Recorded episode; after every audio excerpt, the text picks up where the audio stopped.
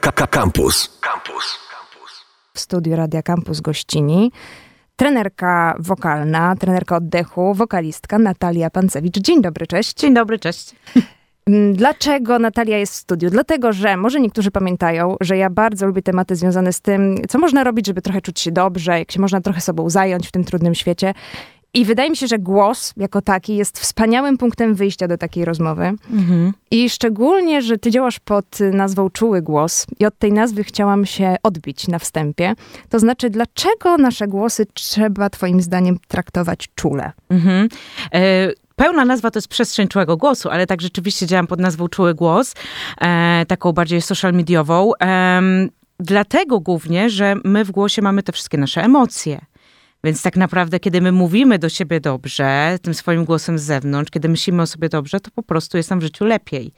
E, Ja mm, dużo też się zmieniło z moim głosem, jeżeli chodzi o taką w ogóle życzliwość wobec siebie, bo ja śpiewam od czwartego roku życia e, i zawsze chciałam śpiewać. Pamiętam, że pierwsza piosenka, którą śpiewałam jeszcze jak takie małe dziecko, to było To nie ja byłam Ewą. Nie wiem, czy powinnam się teraz przyznawać w związku z różnymi takimi faktami, które wychodzą o Edzi, ale dobrze, no już niech będzie.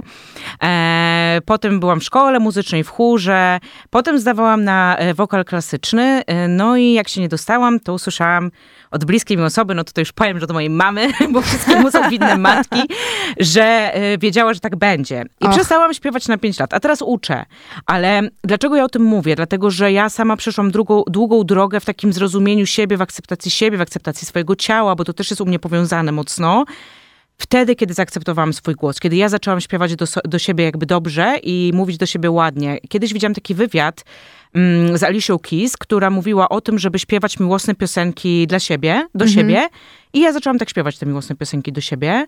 E, Pierwszą taką piosenką była piosenka Billie Eilish i tam jest taka piosenka, i tam jest taki, mm, taki tekst, e, że as long I am here... E, o Jezu, teraz sobie nie... Po, aha, no one, no one can, can't hurt you, nie? Aha. Że dopóki jestem tutaj, to nikt cię nie skrzywdzi.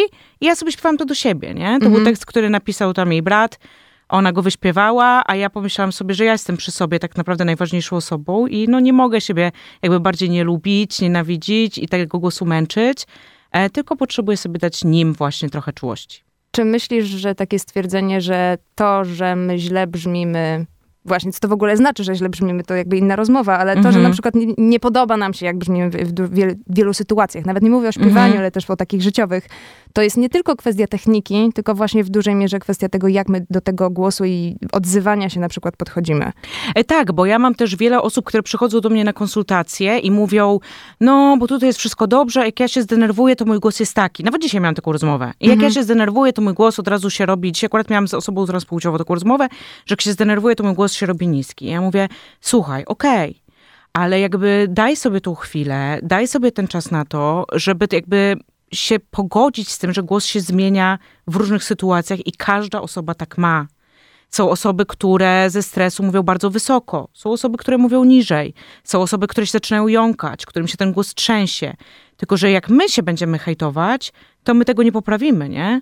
Ja mm, miałam takie zajęcia z maskulinizacji głosu, gdzie osoba powiedziała mi, że mm, e, już był taki moment, pięknie mówiła, ale już był taki moment, że zaczyna chrypieć i chciała wejść jakby na wyższe tony, bo się zaczęła denerwować tym, że, y, że właśnie zacznie na wysokie tony wchodzić, więc jeszcze bardziej zaczęła się denerwować i rzeczywiście na nie weszła. A gdyby powiedziała, okej, chrypnęłam, ale okej, i dajesz Zdarza sobie, się. zdarza się, nie? No to prawdopodobnie z tym głosem by się nic nie stało. Miałam cię pytać później, ale skoro już padły pojęcia, Mhm. które może trzeba wytłumaczyć, to zapytam teraz. Y, Ty pracujesz z osobami, które są w tranzycji, Tak. z osobami transpłciowymi. Powiedziałaś Mhm. maskulinizacja, jest też feminizacja głosu. Na czym taka praca polega? Bo to jest, y, myślę, że w Polsce w ogóle zupełnie jakiś y, nowa działka, niewiele osób o tym słyszało. Tak, niewiele osób o tym słyszało, niewiele osób się tym zajmuje, a jeszcze mniej się zajmuje zdrowo. Okej. I ja tak naprawdę mam kilka osób takich, co wiem, że myślą podobnie, że idziemy w tym samym kierunku, co mogę wymienić, nie wiem, na jednej ręce naprawdę, em, które się tym zajmują zdrowo. Em, I rzeczywiście jest tak, że ten głos jest takim dużym wyznacznikiem dysforii.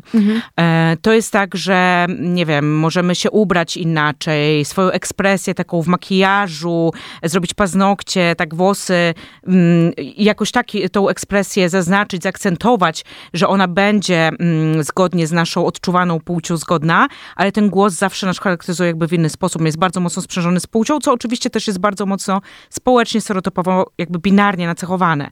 I teraz jak ta osoba mm, czuje taką niezgodność, no to ma w ogóle problem z, z życiem społecznym, tak, z funkcjonowaniem w życiu społecznym, nawet pójściem do sklepu, czy rozmawianiem ze znajomymi. Do mnie przychodzą osoby, które, na przykład mam taką osobę, ona się akurat zgodziła o tym mówić, więc o tym powiem, która pracuje nad swoim głosem ze mną, ale nie jest wyautowana z osobami, z którymi tam codziennie wychodzi na spacer.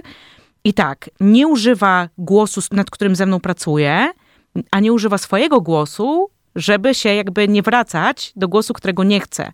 Więc ona na ten spacer wychodzi w roli słuchaczki. Ona się nie odzywa, ona nie rozmawia, bo tak to jest dla niej trudne, tak? I to są różne przypadki, a o tym się nie mówi, o czym co się dzieje, bo właśnie w sumie odleciałam za daleko, a nie powiedziałam o co chodzi. Chodzi o to, że jeżeli mówimy o maskulinizacji głosu, powiedzmy, że tutaj jest troszkę łatwiejsza sprawa, bo osoby transmęskie biorą testosteron, ten głos się obniża, czyli hormony mają wpływ na wysokość głosu, ale rzeczywiście nad nim trzeba pracować, żeby móc nim modulować, żeby móc nim mówić, żeby on nie chrypiał, bo mięśnie muszą inaczej pracować, jeżeli te fałdy głosowe się pogrubiły i głos jest niższy. Ale jeżeli chodzi o osoby transkobiece, tutaj hormony nie mają żadnego wpływu na głos. I tutaj jest możliwa tylko feminizacja, czyli podwyższenie tego głosu, a nawet inaczej, zrozumienie, że mamy ten wysoki głos, bo każda osoba ma. My mhm. mówimy mniej więcej w kwarcie, a każda osoba od zera ma dwie oktawy. To jest duża różnica. E, tylko o tym nie wiemy, bo po prostu, nie wiem, mm, nie e, różnych dziwnych dźwięków nie wypowiadamy. Albo na przykład przestaliśmy wołać, bo widzimy kogoś po drugiej stronie ulicy i wyciągamy telefon i mówimy, Ania, widzę cię. A gdybyśmy zawołały, nie wiem, czy mogę tu, Ania! tak, odsunęłam się od mikrofonu, to już jest dwa razy wyższy dźwięk, tak? I chodzi o to, że... Mm, E, dobra, już się zafiksowałam, teraz wróć. E, każdego że, można nauczyć. Tak, że każdego można nauczyć nazy- na, e, używać głosu wyżej, ale właśnie w przypadku feminizacji e, po pierwsze emisja jest zdrowsza, a po drugie um, operacja krtani, która też jest możliwa, ale i która nam podwyższa powiedzmy głos, nie wyklucza pracy nad tym głosem później. Poza tym jest nierefundowana w Polsce i poza tym jest obarczona dużym ryzykiem, no bo to operacja. I długa rehabilitacja Dokładnie. przecież. Trzeba się na nowo i tak uczyć mhm. aparatu. E, z Natalią wrócimy do was jeszcze i o pracy głosem przede wszystkim swoim porozmawiamy. Radio Campus. Wracamy do Was razem z Natalią. Rozmawiamy o głosie, o przyjemności z używania tego głosu. I chciałam wyjść jeszcze, cofnąć się lekko w tej rozmowie i zapytać Cię, dlaczego ludzie najczęściej nie lubią używać swojego głosu? Ja mam takie doświadczenie, że w momencie, w którym prosisz kogoś, żeby wydał jakiś dźwięk, to ludzie najczęściej mówią nie, albo mm -hmm. cała ich postawa mówi, że nie, nie, chcą mhm. zabierać głosu. Występowanie publiczne to jest jakiś w ogóle top mm -hmm. y, strachów. I dlaczego mamy mhm. taki problem z tym, żeby pokazać jakby to, że nas słychać nawet. Bo pokazujemy siebie, bo głos nas odkrywa. Ty wszystko w głosie wysłyszysz, nie? Czy ktoś się boi, czy ktoś się denerwuje, e, czy ktoś jest smutny, czy ktoś jest radosny. To jest, to jest takie bardzo odkrycie siebie. To jest jedna rzecz. Druga rzecz jest taka, że Właśnie, to są osoby, które najczęściej kiedyś usłyszały, że nie mogą. I najczęściej kobiety usłyszały, że mają być ciche, grzeczne i miłe, także um, też tego głosu nie używają w pełni. Na przykład to, że stereotypowo oczywiście się mówi, że mm, kobiety częściej oddychają górną częścią klatki piersiowej się skądś bierze. I na przykład z tego, że tego głosu nie mogą używać w pełni. I wtedy byśmy we dwie rozmawiały mniej Do... więcej właśnie w taki sposób. O właśnie, o właśnie w taki sposób byśmy rozmawiały, e, ale też dlatego, że my siebie słyszymy inaczej. Czyli na przykład wiele osób nie lubi swojego głosu, który nagrywa i, i słyszy, mhm. albo takie się czują zorientowane, dlatego że ja i ty, my słyszymy swoje głosy przez, przez ucho zewnętrzne i środkowe jednocześnie. Czyli ja słyszę twój głos inaczej niż też słyszysz swój i odwrotnie. Mm, I do tego też trzeba się przyzwyczaić, nad tym się też pracuje. A jak się pracuje? To znaczy, ile jak ktoś do ciebie przychodzi, ile tam jest takiej pracy, bo to wszystko, co mówisz o emocjach, to brzmi jak bardzo taka mocno psychologiczna praca, a jednocześnie tam wydaje się, że to jest po prostu ileś technik, które trzeba opanować. E, tak. E, można pomyśleć o tym dwutorowo, albo że idziemy z dwóch stron. To znaczy, rzeczywiście ja nie mam kompetencji, żeby prowadzić jakąś pracę psychologiczną, tak? Więc ja, no bo nie jestem psycholożką z wykształcenia, więc jeżeli widzę, że to jest jakby dla mnie za dużo, to wtedy sugeruję, miło rozmawiamy, albo zastanawiamy się, czy czy nie warto poszukać tej pomocy gdzie indziej, tak? Dobra osoba trenerska, która uczy, szuka też pomocy u różnych specjalistów, u fizjoterapeutów, u osteopatów, u laryngologów, czyli ma zespół swoich ludzi, które z różnego tematu do tego podchodzą, bo nawet osteopata może odblokować emocje, tak? I to już może wystarczy. A z drugiej strony można działać głosem, czyli takie właśnie usadzenie głosu, takie pozwolenie mu być, też wpływa na taką synergię i spójność ze sobą, więc też pomaga z drugiej strony.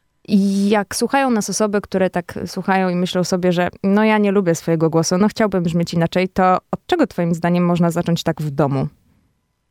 Mm, przede wszystkim trzeba zacząć głos używać. To znaczy, ja e, osobom, które mm, widzę, że mają w ogóle problem z mówieniem, czyli mówią cicho, e, czyli Ten mają... przypadek, że za każdym razem słyszysz, przepraszam, mo możesz trochę Dokładnie. głośniej. E, znaczy, po pierwsze, ja pracuję na oddechu i to jest w ogóle, to jest mega ważna rzecz, ponieważ no, to wydech powoduje, że fałdy głosowe wibrują i że mamy dźwięk. Ale nie będę się tutaj mocno teoretycznie mm, rozwijać.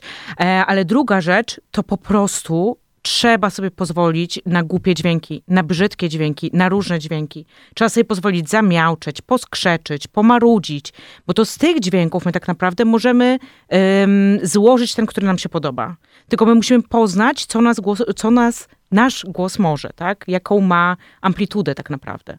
Mówisz o dobrych y, osobach trenerskich. Jak taką osobę znaleźć? To znaczy, wiesz, jak idziemy na przykład do psychologa, no to Mhm. niektórzy już wiedzą, niektórzy nie wiedzą, no ale są jakieś certyfikaty, które potwierdzają to, że ktoś skończył mm, całe szkolenie i tak Mhm. dalej. E, no i mówmy się, tu jest kwestia zdrowia, ale przy głosie też chodzi często o Oczywiście, zdrowie, bo że możemy tak. sobie gigantyczną krzywdę zrobić.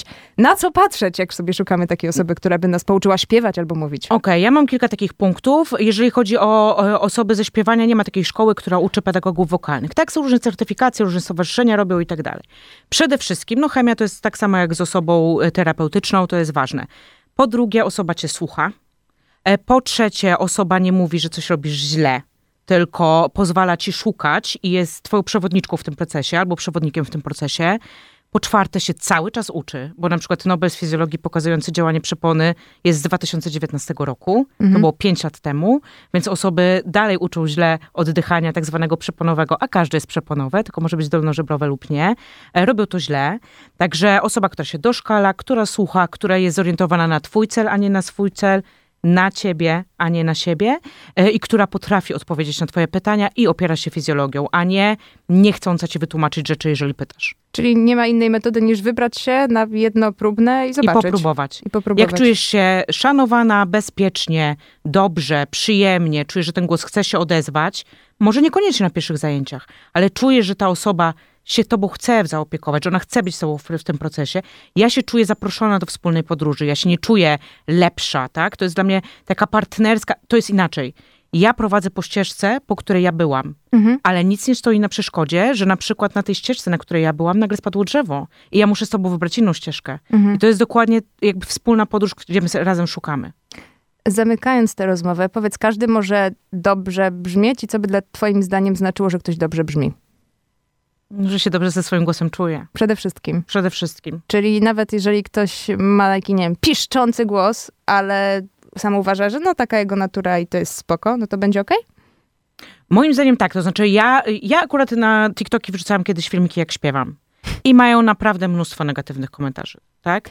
Ale ja ze swoim głosem się czuję dobrze i ja swoim głosem sobie daję miłość i uważam, że to jest najważniejsze. Jeżeli ktoś piszczącym głosem daje sobie miłość, to dlaczego nie? To niech piszczy. To niech piszczy. Wspaniale. Natalia Pancewicz gościnią była w normalnie o tej porze. Bardzo tobie dziękuję za rozmowę. Dziękuję. I przy okazji przypominam, że jeżeli chcielibyście więcej takich treści, to Natalię można znaleźć jako czuły głos na Instagramie Tak na przykład. Tak, Przestrzeń czułego głosu e, gdzie indziej w, w internecie. Dzięki bardzo. Dzięki. Internety. Facebook.com ukośnik Radiocampus.